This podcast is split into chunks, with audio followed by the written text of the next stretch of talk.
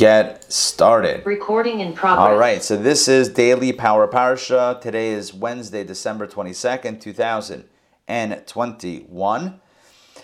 And we have a lot to talk about. We're going to talk about the origin story of Moses. We talked about precipitation of slavery, the Egyptian experience with the Jewish people. We talked about the birth of Moses, the basket, the daughter of Pharaoh rescuing the baby, um, Moses being nursed, ironically, or I don't know if that's the right word, but in a, in a twist of fate by his own mother.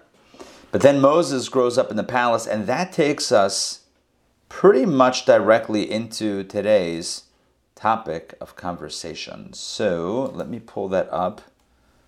Give me a moment. Okay, here we go.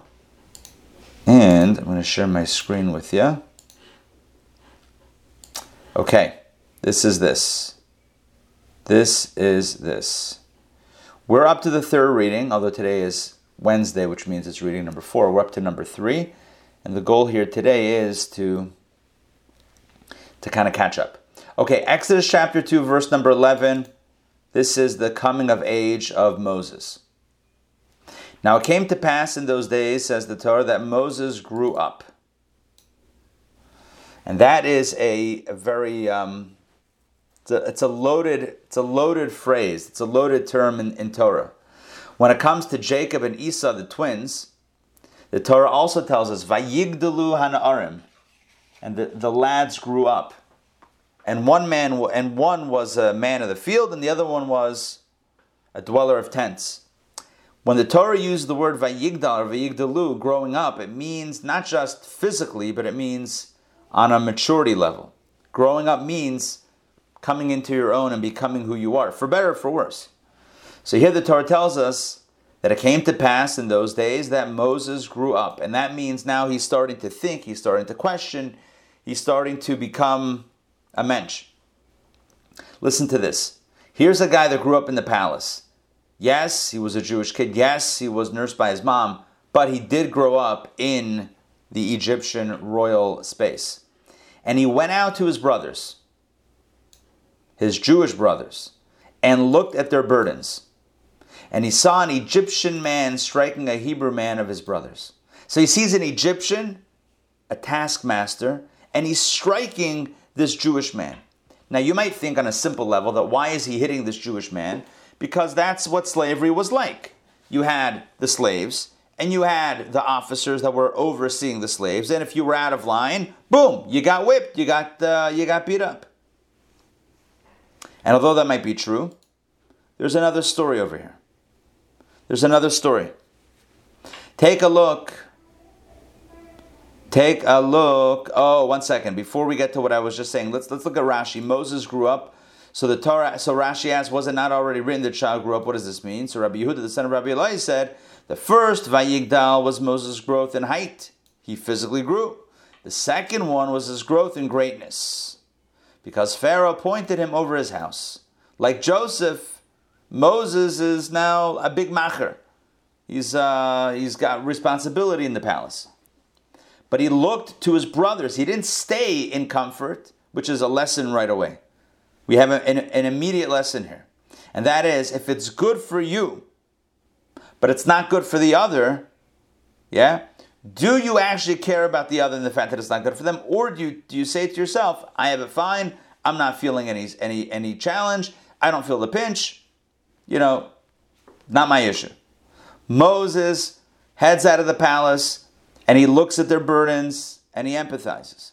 And he sees an Egyptian. He didn't know, I'm sorry, he didn't know that he was Jewish. Absolutely, right? he knew he was Jewish. 100% he knew he was Jewish. For oh, sure. Oh, he knew? Absolutely, for sure.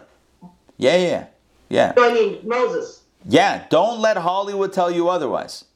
Oh. Don't don't let a don't let an, an intricate Hollywood storyline, um, you know, distort the truth. Of course, yeah, he knew he was Jewish. How did he know? How did he not know? He grew up. His mother told him he was, he was Jewish. His mother. Yeah, for sure. Yeah, yeah. You know, he he had Oh, all. must have been hot. Yeah. And his circumcision. I was gonna say he had all the signs of being Jewish. I was gonna like, yeah, he was a Jewish kid. Um, But it must have been hard all those years to yeah. like to hide. I, mean, I, I don't. Yeah, I, I don't. Yeah, it's it, it must have been very difficult. Here's a Jewish kid, you know, growing up in the palace. On the one hand, it's great. Everyone else is suffering, but you're you have it made in the shade. On the other hand, right? You know, is this really where you belong? So this is kind of where he's at right now. So as he grows up, yeah. Yeah, I thought of another thing. I mean, so like you made the comparison with Joseph. Yeah. You know, so Jewish, and the the Pharaoh relies on him because of his talents, and the same thing here with Moses. I mean, that's kind of been also our story along the ages, right? Because anti-Semitism, but still want our, our talents. yes, yes. I hate Jews, says the anti-Semite, but I got a good Jewish lawyer. You know, he's the only good one, right? Yeah. So, so Pharaoh is enslaving the uh, uh, the Jews, but he's got Moses, and Moses being appointed over his house. Good. All right.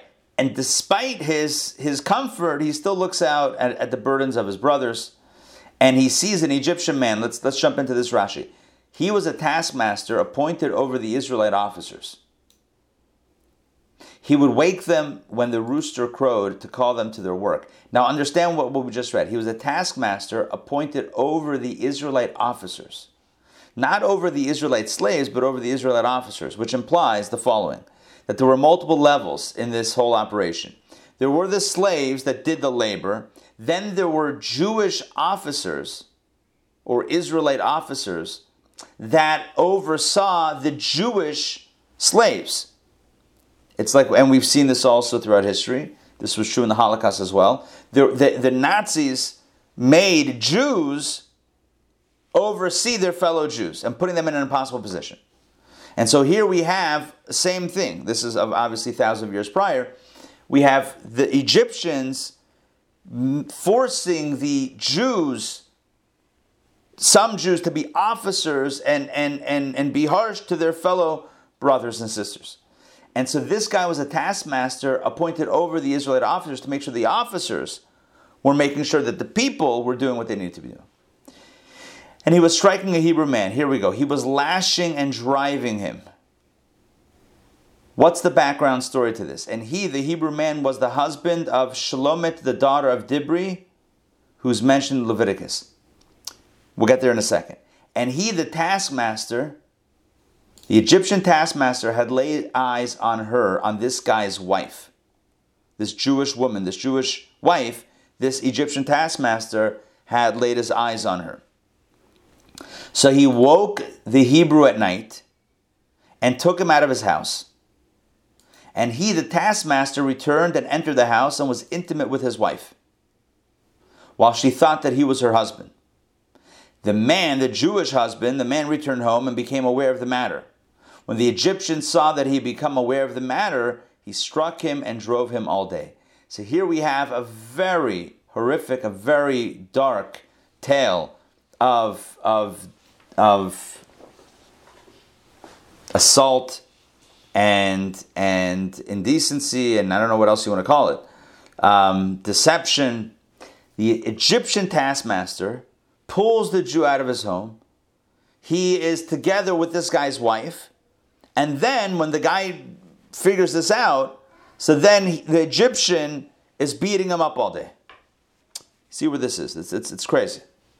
It's very, it's very, it's horrific. Let's continue back inside. So Moses sees what's going on. He turned this way and that way. Moses looks here, he looks there. And he saw that there was no man, which simply means he saw there was no one around. This is Moses. So he struck the Egyptian and hit him in the sand. That means he struck him with a lethal blow and hit him in the sand to bury him so that no one would see, that no one would find him. Just to add some insight into this, he turned this way and that way means that he looked in the past and he looked to the future. Simply, it means he looked both ways and he saw no one was around. That's a simple explanation. We don't need to elaborate on that. But this way and that way, on a deeper level, means he looked back and forward. It means that he looked to the past. Did this Egyptian have any merits? No. In the future, would he have? Would he potentially have any offspring that would be, you know, uh, noteworthy? No. He saw that there was no man. He saw that there was nothing of note that would emanate from this man, so he killed him. This already tells us about Moses' spiritual gifts, that he had this ability, this insight into this Egyptian, uh, Egyptian uh, man's life. So he takes him and he hides him in the sand. Let's continue. Moses, Moses is the he over here. He went out the second day. The next day he goes out again. And behold. So again, he's royal, but he's looking out at the Jews. And behold, two Hebrew men were quarreling. These are two Jews fighting with each other, arguing. And and Moses said to the wicked one, and you'll see why he's called wicked in a second, why are you going to strike your fellow? The one who's lifting his hand to beat up the other guy, that's the wicked one. If you lift your hand, not you, if one lifts their hand to strike someone else, already they are wicked. Again, unless it's in the act of self defense. But otherwise, if it's an act of assault, already he calls them a rasha. Vayomer Larashi said to the wicked one, Lama why are you striking your friend? And he retorted, like only a Jew could. Yeah? Or maybe say it nicer, as only someone who was just caught with their hands up would say, yeah, but it's also a Jewish rhetorical question. So the guy says back to him, the Jew says back to Moses, Who made you a man, a prince, and a judge over us? Who you? Who are you? Right? Instead of saying, You're right, I'm wrong, instead of admitting defeat, instead of you know st- st- um, staying on topic, this guy says, Who are you? Who made you a man? Who made you a prince? Who made you the judge over us? What, you think you're some big shot because you're one of us that made it into, into the royal palace? Who are you? Already we see the Jewish opinion of Moses. Are you with me? At least some who looked at him like the privileged one or you know different.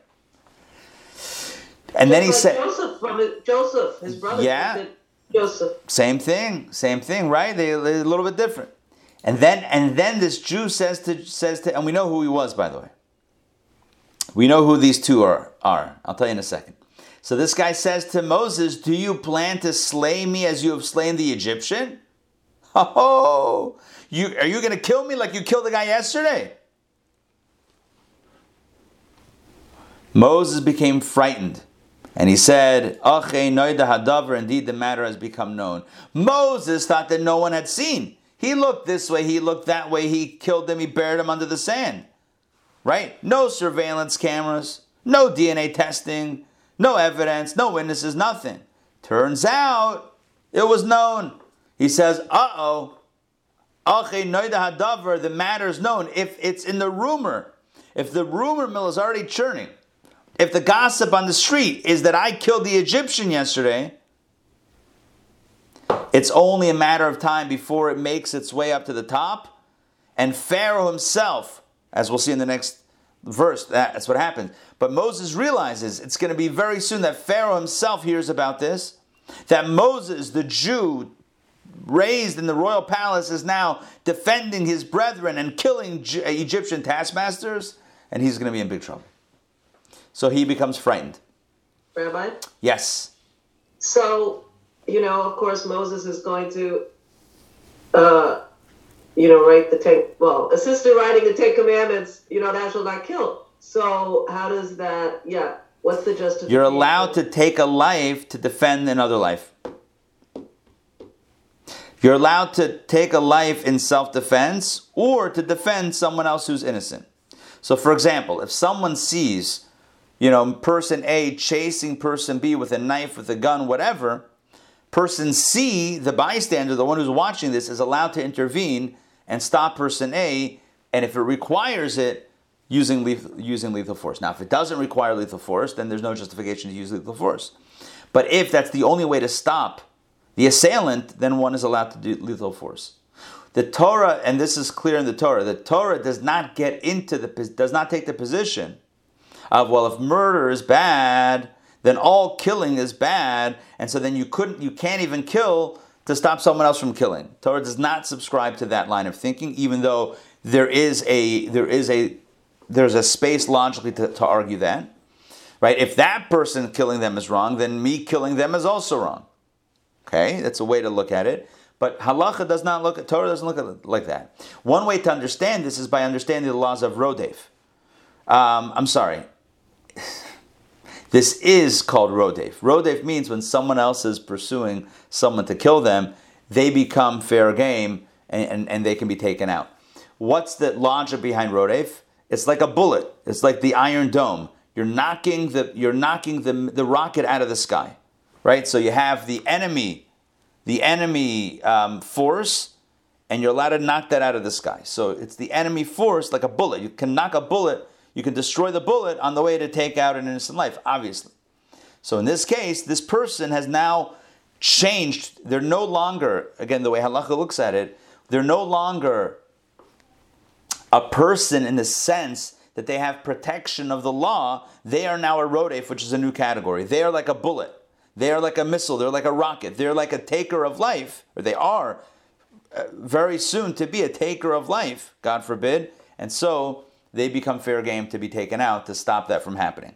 Again, there are arguments other ways, and certainly uh, you know a long conversation could be had. But that's the core of the Jewish understanding. So Moses was justified, according to Jewish law, to take out the the Egyptian man that was beating up this this Jewish guy and presumably you know beating him to a pulp. Um, what's happening here is the next day he's trying to intervene Jew on Jew uh, violence and the Jew, who's the, the one who's lifting his hand to the other guy, says, Oh, you're going to kill me like you killed the Egyptian? He says, Oh, now it's known. Clearly, there's a leak somewhere. There's a leak somewhere in the information. And, and very soon it's going to reach the top, and I'm going to be in big trouble. Now, just to clarify, I dropped this clue before. Who were these two people that were fighting? Dasan and Aviram. These were the same two that always caused trouble to Moses. From this point on, it's a very complicated relationship. These were the ones that caused trouble. These were the ones that said, let's go back to Egypt. Who's this Moses guy anyway? These were the ones that joined the revolt of Korach. It was Korach. And um, another guy, and then it says Dasan and Aviram from the tribe of Reuven. These were the guys that were part of the, the original um, coup attempt of Korach later on in the book of Numbers. They were always. Edward G. Robinson.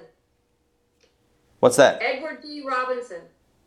Who's that? That was the guy in the Ten Commandments that always gave Moses trouble. Oh, was that okay? nice. That must have been that must have been the character of. It's either Dasan and Aviram. There's always two. It's Dathan. They called him Dathan. Dathan. That's him. That's him. Nice. He was a bad dude.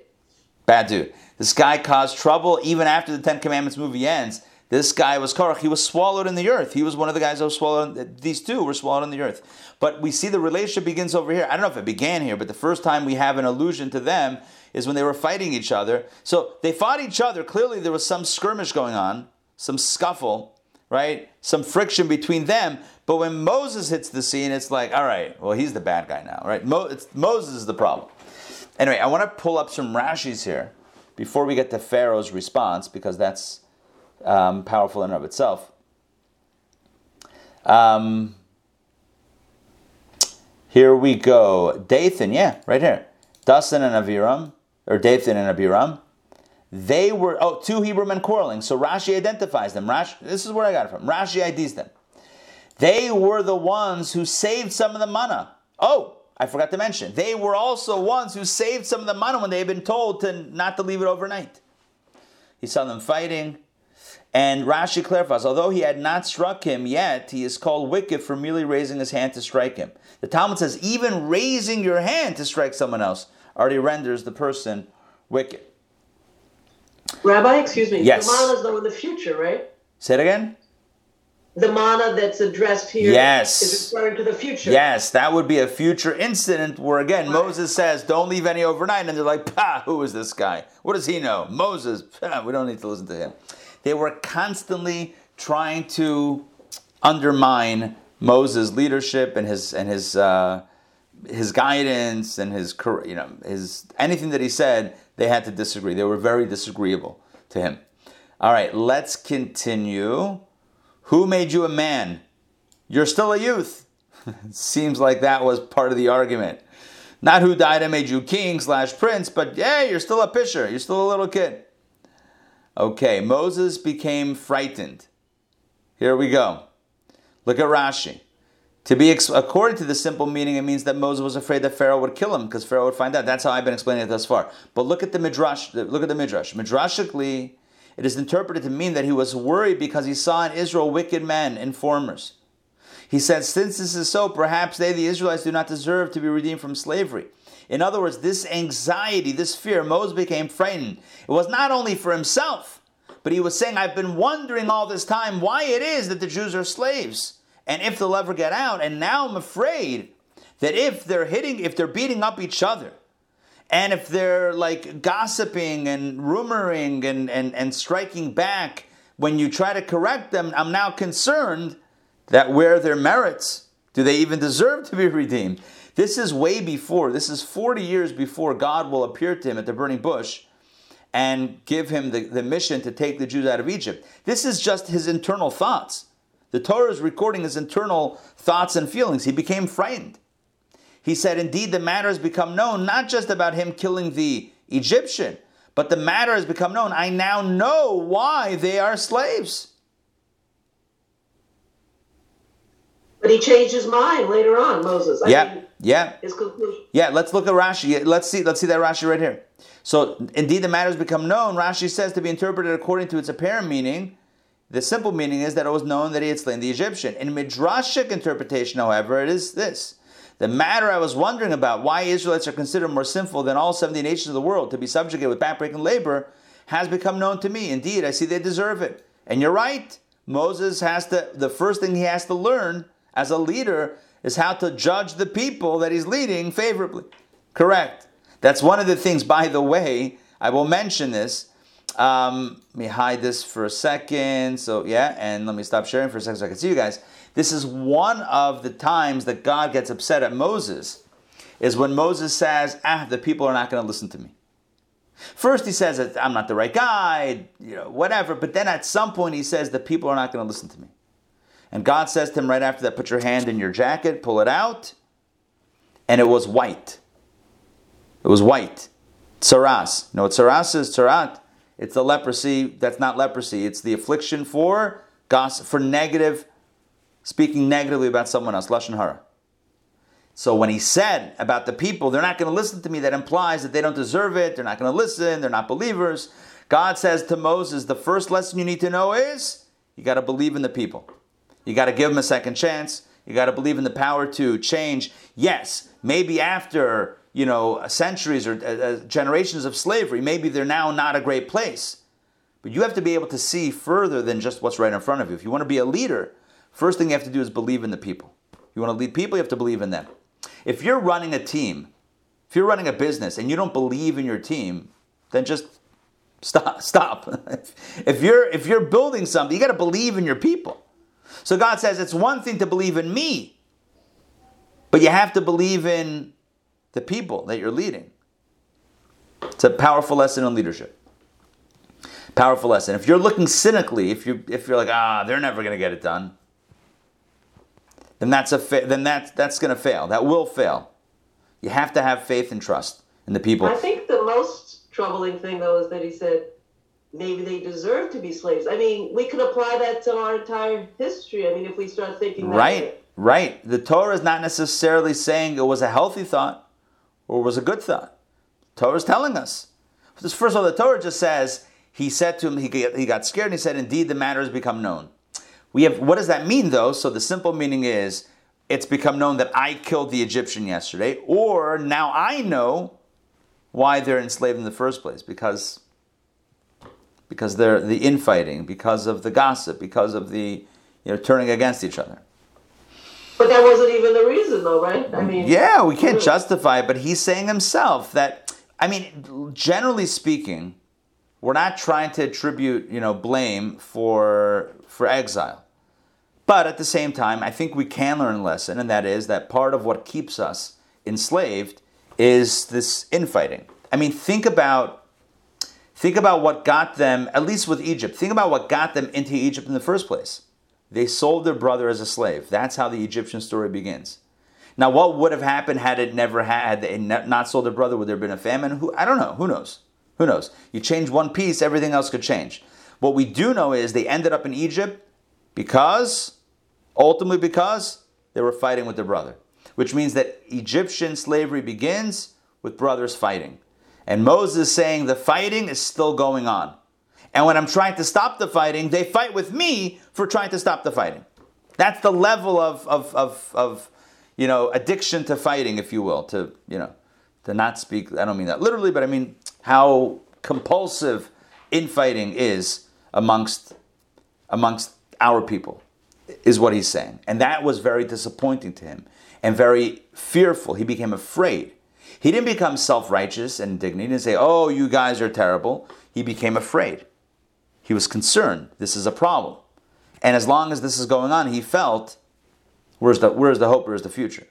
So is it judgy? Yeah, but is it more of like, we got a problem? I think it's more of the latter. What should we do? I don't know if we're meant to take this as a lesson that we should start, you know, looking and seeing what the problem is. But I, at the same time, I'm blaming. But I do think that there is a measure of self awareness and awareness that can help us correct what needs to be corrected that is healthy. So it's about, as always, it's about walking that fine balance between healthy correction and unhealthy blame and uh, you know, going over the he board. says we could be the least deserving of among the 70 nations, and then it leads to we're the chosen among the 70 nations. Well, yeah, they hadn't been chosen yet. Remember, this is before Sinai, before the Torah. But he's saying, you know, why is it that we're slaves stuck in Egypt? Saying, oh, I'm afraid that maybe this is why. Okay, let's continue. So, what happens next? Pharaoh, verse 15 Pharaoh indeed heard of this incident, as Moses had feared, and he sought to slay Moses. This was a, to, to Pharaoh, this was a capital offense. In other words, this was, this was, oh, we got to get rid of Moses now. So Moses fled from before Pharaoh. He literally flees the country. And he stayed, he stayed in the land of Midian. And he sat down by a well in good Jewish fashion. He goes to the well. We have multiple stories of uh, shidduchim, of matches being made by the well. Isaac and Rebekah, Jacob and Rachel, and now Moses, single guy, you know, and a, a refugee from Egypt. Where does he go? He goes to the well. Here we go. And wouldn't you know it? A young lady approaches. Now, the chief of Midian, the chief of Midian, he was the, uh, the priest. In the Hebrew, it actually calls him a Kohen. Kohen, Kohen, priest. He was a spiritual leader of Midian. He had seven daughters. And they came and drew water, and they filled the troughs to water their father's flocks. So these daughters were shepherdesses, shepherdesses, whatever, and they came to, you know, f- uh, give the, the animals water. But the shepherds came and drove them away. Uh oh. Misogyny, bullying. Yeah, this is not good. This is not good. Right? The shepherds, the male shepherds came and drove them away. So Moses, Moses the, the newcomer, Moses the Egyptian, Moses the Jew, Moses arose and rescued them and watered their flocks. Moses saves the day. Steps up. Who says chivalry is dead? Well, this is going back a few years. So he goes and does his chivalrous act of rescuing these young women, and he gives their flocks the water. They came, so and that's it. And they they they they left, and that's it. They came to their father Ruel, who was Yisro, Yitro, Jethro, called Ruel also. They came to their father, these seven girls, and, and he said to them, Why have you come so quickly today? How are you back so fast? So the implication here is that every day they would go with the animals and they would get harassed. And it would take them a while to finally get the water. But this day Moses stepped up and rescued them and fed and gave the water, gave the water to their animals, and so they came home. So that he asked them, why so quickly today? Now, did Reuel know that his daughters were being harassed, or did he just think it took them a while? Who knows? But either way, the question is, why is today different? And they replied, An Egyptian man rescued us from the hands of the shepherds. Maybe he did know. Today, we had the help of an Egyptian man, and he also drew water for us and watered, watered the flocks. He was our hero. So this uh, Ruel, Jethro, Yisro said to his daughters, So where is he? Where's this guy? Where's the hero? Why have you left the man? Invite him and let him eat bread. What do you mean? A guy helps you out and you leave him there, right? A stranger, a visitor, a wanderer helps you. You got to bring him home. You got to, you know, offer him a meal, offer him to come over to the house. Well, obviously they did. They went back to the well and they got him. And Moses came over. And uh, yeah, one thing leads to the other. The Torah kind of fast forwards the, the process. This would be in a movie when they would do like the montage. This would be the montage that moves kind of quickly through the different stages of the relationship. So Moses consented to stay with the man. He said, Sure, I'll stay by your house.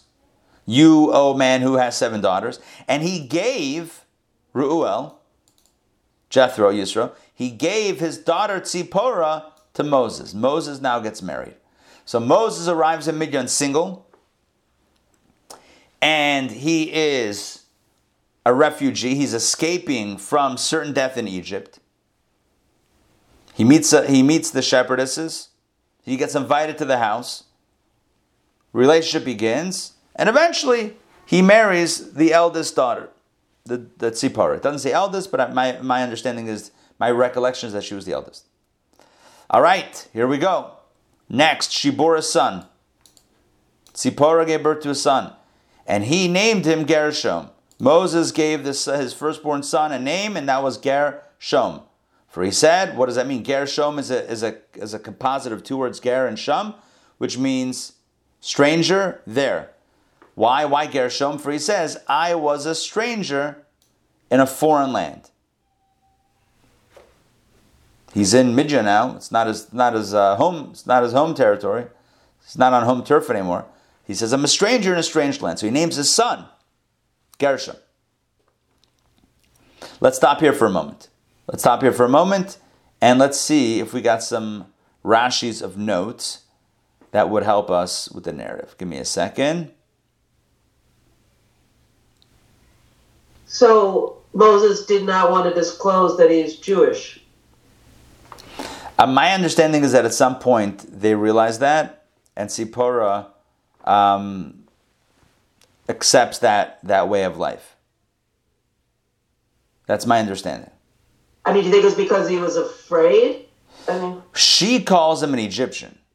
right. That's what I was just thinking. I guess presumably because he looked like an Egyptian. You know, he had been from the royal palace. Maybe he, you know, he was wearing one of those things. I'm kidding. I don't know. Right? Maybe he was wearing some Egyptian garb. Could be. Um,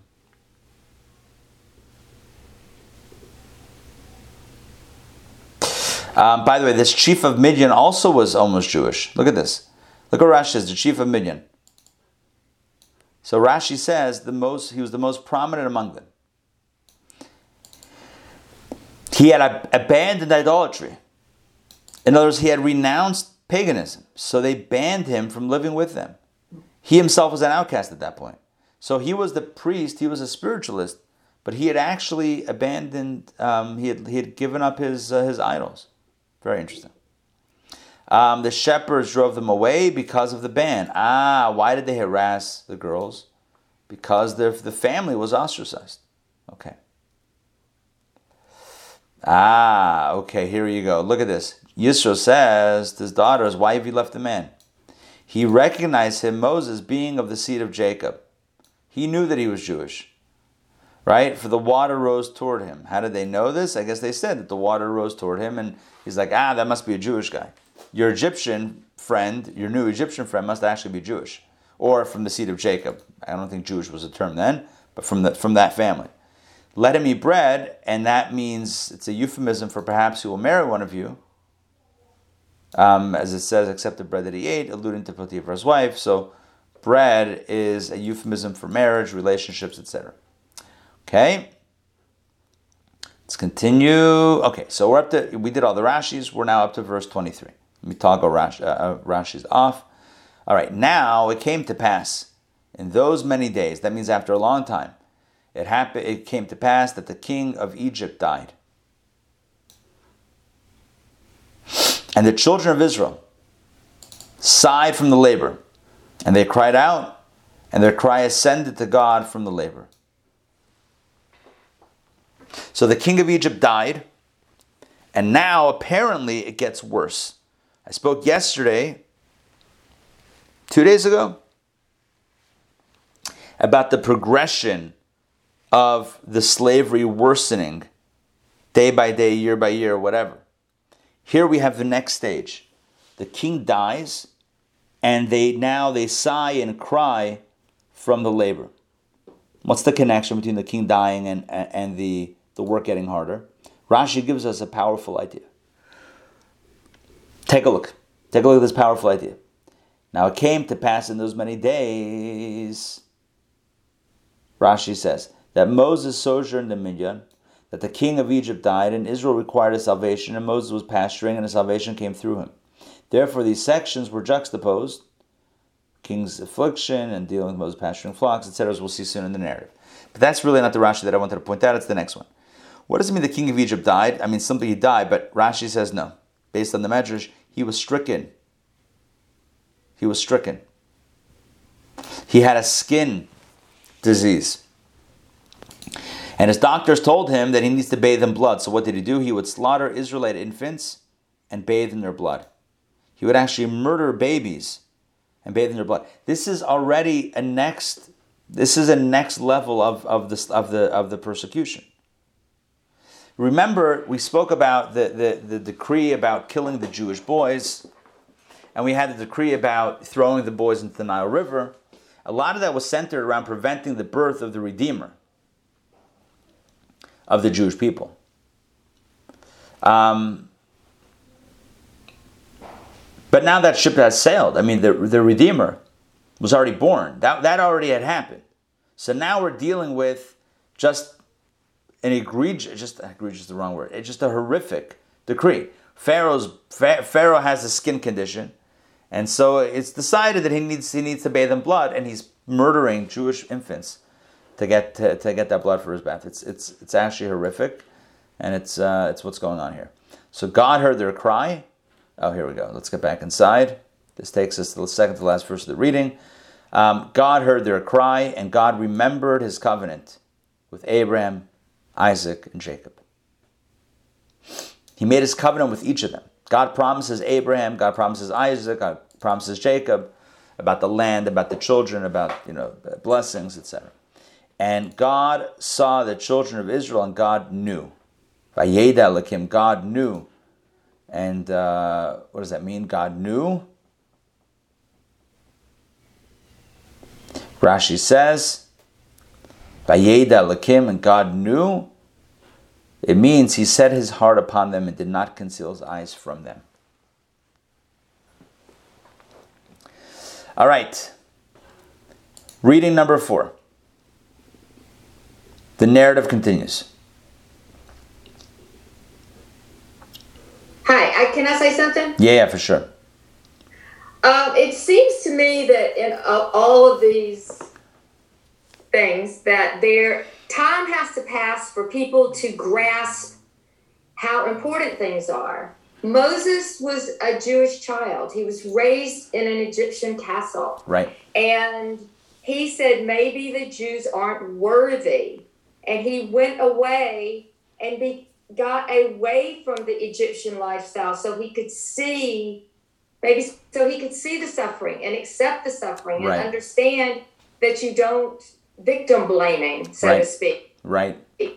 I like that And then the Jews had it worse, and they became more worthy also. They recognized and they t- went to God. They weren't at God before this 24 and 25. Maybe they had turned away from God and now they're turning back to God. I like it. I, I like mean, it. I'm just guessing. No, I, I like I like that perspective. So I like both. I like both angles. Number one, you need time. You need time and, and space to kind of get perspective on things. What you the conclusions that we come to in our youth. Oh, I got this figured out, that figured out. You know, but sometimes lacks empathy and lacks uh, compassion. So he needs that time and space to kind of see things from a different perspective. And um, and God, yeah, and the people had maybe turned away, and now with things getting getting worse, you know, maybe maybe they they had fa- fallen into a sense of you know just acceptance of this is this is the way things are.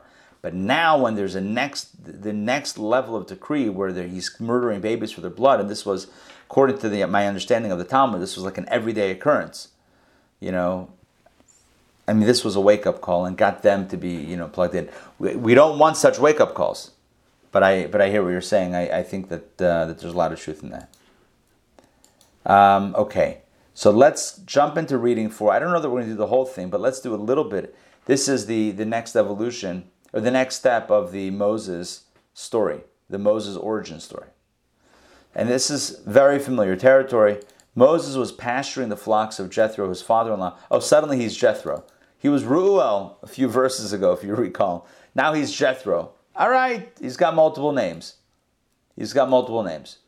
So he was pasturing the flocks of Jethro, his father in law, the chief of Midian, and he led the flocks after the free pasture land. So number one, he only sh- he only led the flocks into the free pasture land, i.e., the unowned uh, land, unowned gra- um, areas, because otherwise it would be theft. And he came, he stumbled upon the mountain of God to Horeb. Now, this typically is a euphemism for, or is an expression of Mount Sinai. Rashi says he took the animals to the free pasture land to distance himself from the possibility of theft, so that they, the flocks, would not pasture in others' fields. So he wanted to make sure there was no theft happening. Number two, he took them, he came to the mountain of God Mount Horeb here is called the mountain of God in the in view of the events of the future. This is a, this is referring to Mount Sinai. He ends up at Mount Sinai. An angel of the Lord appeared to him in a flame of fire from within the thorn bush. And behold, the thorn bush was burning with fire, but the thorn bush was not being consumed. So you have the most remarkable sight. You have a thorn bush that's on fire, but it's not being consumed by the fire, which is very bizarre. So Moses said, Let me see now, sorry, let me turn now and see this great spectacle. Let me go check this out. Why does the thorn bush not burn up? What's wrong with this thorn bush? The Lord saw that he had turned to see, and God called to him from within the thorn bush. And he said, Moshe, Moshe, Moses, Moses. And Moses said, the favorite response in the Bible, Hineni, here I am. I'm present. I'm with you. This is the first recorded conversation between God and Moses. And I will tell you, it's not the last. Okay? It's not the last, but it's the first of many, at least recorded in the Torah. But I, I, before we get into the nature of the dialogue, which we all know, I, I also want to mention a few things. Number one, the fact that the bush is on fire but not burning, not being consumed, is certainly significant. And it evokes the sense of the Jewish people. The same aforementioned limud zechus, looking at them positively, is powerful here. And what's the positive look? Yes, they're not perfect. True, there may, there might be some infighting and whatever, but but at the end of the day, they've been lit on fire for hundreds of years, enslaved in Egypt, and they still haven't been consumed. You with me on this? They're still around. The fire has been applied to them. And, and the truth is, you want to fast forward out of Egypt? Sure. It's been, it's been, it's been, a, it's been a minute since things have been, uh, since we've had a temple. It's been a minute. And, and there's been fires. It's been fires, but we're still here because the fires, all the fires of history, have not consumed us. They burned and they hurt, and we lost many. But as a people, as a whole, we haven't been consumed. These are some, this is some of the imagery of the burning bush. A fire in a thorn bush, it's not burned. By the way, it's a thorn bush. Not beautiful. Thorn bushes are, you know, I mean, dare I say, ugly. It's not always going to be pretty but it's it's going to be there's going to be consistency in, uh, in in our reality. Now, the next piece that I want to highlight is Moses saying, Let me turn now and see this great spectacle. Why does the thorn bush not burn up? He almost says to himself, like, Wow, what's going on? Let me check this out. And then look at verse 4. The Lord saw that he had turned to see. So God calls out to Moses. The implication here is that if Moses would have walked by and not looked, and not turned off the side of the road to take a better look, maybe none of this ever happens. Maybe. It's when the Lord sees that he had turned to see that God calls from to him from the bush. God could have said, "Hey Moses, come check this out." He didn't. And this highlights something powerful in life and that is in life there are things, anomalies, we would call them maybe glitches in the matrix, weird things, strange occurrences, whether good, bad or ugly. And it behooves us, like Moses, to stop and pay heed and pay attention, take heed and pay attention, and stop and be in that space to learn the lesson of what happened, to connect with what actually happens. Because so often stuff happens around us, but we're so convinced that we know exactly where we need to be that we keep on moving because, oh no, I got to be there. Reminds me of the story of the Berdichever, Rabbi Levi Yitzchak Berdichev. He once saw a man running in the street. He says, Where are you running? He says, I'm running to make a living. Berdichever smiles and he says, How do you know your living is that way and not the other way? Right? How do you know? Right guy says, I'm running to work. I need to make some money. Who says it's that way? It, it, it just reminds us that off, that we want to feel like we're in control, and we often believe that we're in control, and in reality, there's another reality. So we're very busy. We're very busy. But if we don't stop and smell the roses slash behold the sight of the burning bush, we might miss something very important. It's good to take note of what's going on. It's when God sees that Moses stops and turns and pays attention that God communicates to him. It's not like God was going to communicate to him anyway. I mean, maybe, maybe not. I don't know. But it says specifically that God saw that he had turned to see, and that's when God launches into his call Moshe, Moshe, Hineni. That's when that happens. So again, the message in life is there are messages everywhere, divine messages everywhere. But are we stopping to pay attention or are we so busy that we're just ignoring all the signs around us? Whatever those signs may be. Let's continue. Ooh, it's long. Okay, let's do just a few more verses. So the Lord saw that he had turned to see, and God, oh, we did that already. God said, Do not draw near here. Don't get too close. It's hot. But also, take your shoes off your feet, because the place upon which you stand is holy soil. Remember, this was the Temple Mount. This was Choreb. This is a burning bush with divine presence inside. Presence, not presents. Although, who wouldn't mind some uh, gift wrapped? Uh, this, yeah. All right. These are presents under the tree, under the burning bush. No, it's the divine presence inside the burning bush. And so God says to him, "Don't get too close. Take off your shoes, because the place upon which you stand is holy soil. Admas kodesh. It's a holy ground. Take off your shoes." To this day, by the way, we have a custom when we go into oh, when, when, when the Kohanim, when the priests would serve in the temple, they did so without shoes on. They served in the temple. It was cold. Cold stone. Imagine that. Cold Jerusalem stone in the, in the temple. They would serve barefoot. And um, today, till, till this very day, when we go to the gravesite of a tzaddik, if you go to the Ohel, for example, in Queens, where the Rebbe is laid to rest and his father-in-law right next to him, the custom is to go in without leather shoes, either barefoot or with non-leather shoes, but take off shoes meaning take off the leather. Because the place you stand is holy. And God essentially says, let's continue, and he said, I am the God of your father, the God of Abraham, the God of Isaac, the God of Jacob. And Moses hid his face because he was afraid to look toward God. And the Lord said, I have surely seen the affliction of my people who are in Egypt, and I've heard their cry because of their slave drivers, for I know their pains. I know their pains. I have descended to rescue them from the hands of the Egyptians and to bring them up from that land to a good and spacious land, to a land flowing with milk and honey, to the place of the Canaanites, Hittites, Amorites, Perizzites, Hivites, and Jebusites. And now behold, the cry of the children of Israel has come to me.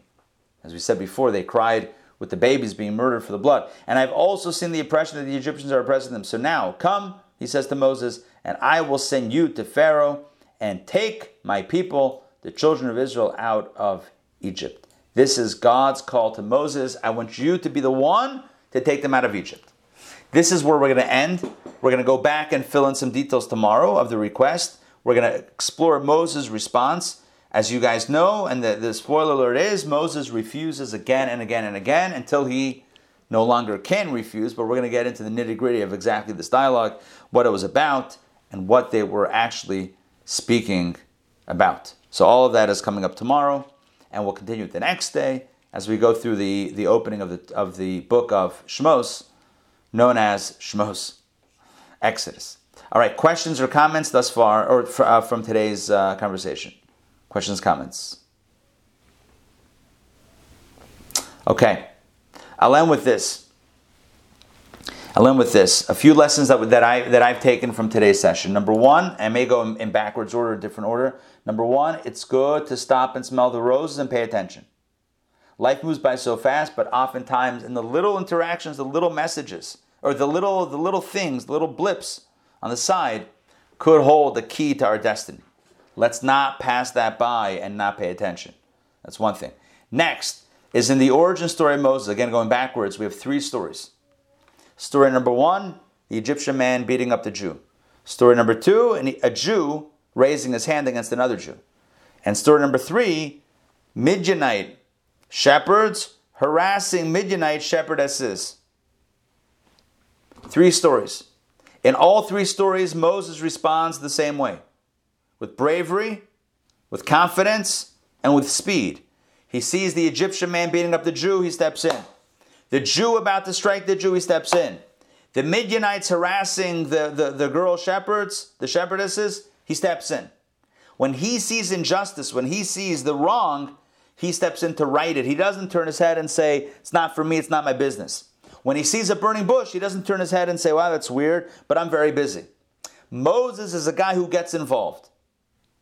Yeah? If you see something, say something, or even better, do something. If you see something, do something about it. That's the legacy of Moses.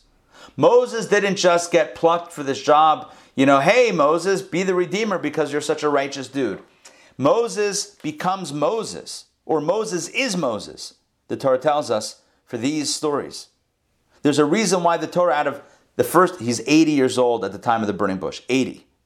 There's a reason why the Torah only feels, feels fit to mention three stories of his becoming a man. And all three stories speak to the same theme writing injustice, in a space of, of the wrong, doing the right. Whether it's Egyptian on Jew, what we would call anti Semitism, whether it's Jew on Jew inside the tent fighting, or whether it's non Jew on non Jew, Gentile on Gentile, Midianite on Midianite. He steps in. He's not only defending his own, he's a man who stands up for what's right and a man who protects, who wishes to protect the victim, the underdog. These are, these are core values and values that we see in the Moses story, which justifies the Hebrew term, Vayigdal Moshe, Moses grew up. Not just, in, not just in size, not even just in stature, as Rashi said, that he became the head of the household. He grew up and became a mature, active member of the community in the sense of the world community, in the sense of taking responsibility for what's going on around him. He doesn't say, well, let someone else, okay, sounds like someone needs to get involved. I hope someone's going to do it. He's the one that does it. How often do we say, you know, somebody should really fix that? How often are we the ones to actually fix it? That's the legacy of Moses. And to pay attention to the details. All right, thank you for joining me today. Tonight, don't miss this. Tonight's class, in person and online Torah studies, is all about, it's all about the Moses being put into the Nile River and the lessons that we learn from that experience. You definitely want to catch this either on Zoom or in person. In person, we have the return of the Great Babka, so you may want to consider that when, when planning your evening. Um, 7.30 to 8.30 tonight, Intown Jewish Academy. Can't wait to see y'all. All right, I think that's it. Great to see you guys. All right, take care. Have a wonderful day. Bye, Sarah. Bye, Donna. Thank you. Take care.